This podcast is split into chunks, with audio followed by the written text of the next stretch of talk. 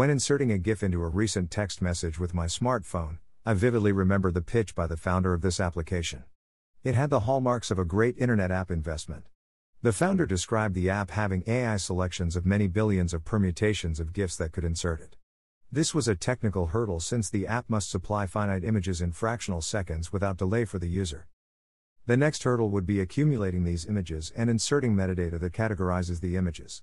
That alone can be solved a couple of ways, whether by having humans mark them accordingly or developing a software that could screen millions of hours of content and snip out the relevant images. Someone could envision the hiring of many minions going through images and sniping out seconds of content and inserting metadata. On the other hand, once a sizable volume has been collected, then the company can move forward and apply the app. The final hurdle is not technical, only legal. Images might be marked by copyrights and other users are limited by copyright infringement regulations. I have yet to see any copyright markings on GIFs but could be possible. Otherwise, the company would face a floodgate of litigation. These images should have been cleared of IP violations. But I still concluded that this company was a unicorn in the same level as Twitter or TikTok. Twitter's founder, Jack Dorsey, once remarked that those who understand the internet are the ones to profit from it. And this company's profile stands on that pedestal. Founders should pay attention to this differentiation. What does Dorsey's comment mean? Look at Twitter.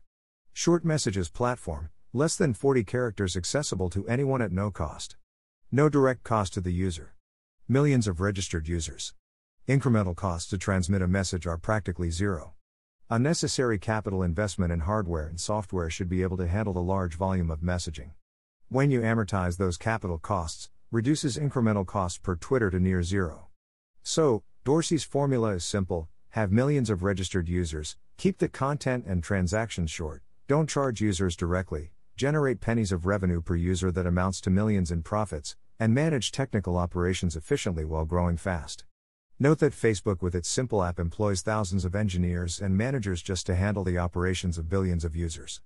Attention to this detail is critical to having a reliable network. Another way of concluding that the GIF app meets these criteria millions of registered users plus zero or no cost to users plus marginal operational cost per user equals a home run. The AI feature is a proprietary tool since anytime one accumulates millions of users, the app has to screen the content efficiently. It is the sine qua non of big data interfacing with users.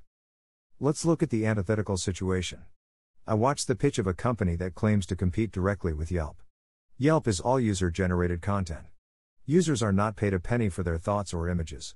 Yelp facilitates the platform of the content, hardly any operational costs. This proposed startup company claimed it would provide a better platform.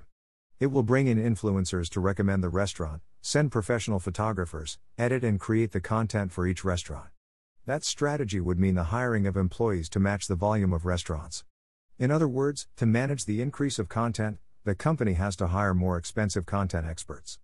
And, still, the company is holding the tab to maintain the network. Which company is more profitable? And companies that pursue the influencer route file for bankruptcy a couple of years later when operational costs skyrocket to match the volume of restaurants that sign up for the services. In fact, there was a San Francisco startup that would hire engineers to realize patented products registered online. It had raised over $40 million. Yet, it shut down after three years when the volumes of ideas needed an army of engineers to complete the products. When that founder was asked why he failed when Facebook has not, he answered that Facebook was only a website. True, Facebook is a website with user generated content that is charged indirectly with pennies of marketing that match billions of registered users. Twitter also operates on the same principles. What many founders misunderstand is that anyone can create an internet platform, but few can develop ones that become extremely profitable in the long run. The trick is finding the right characteristics.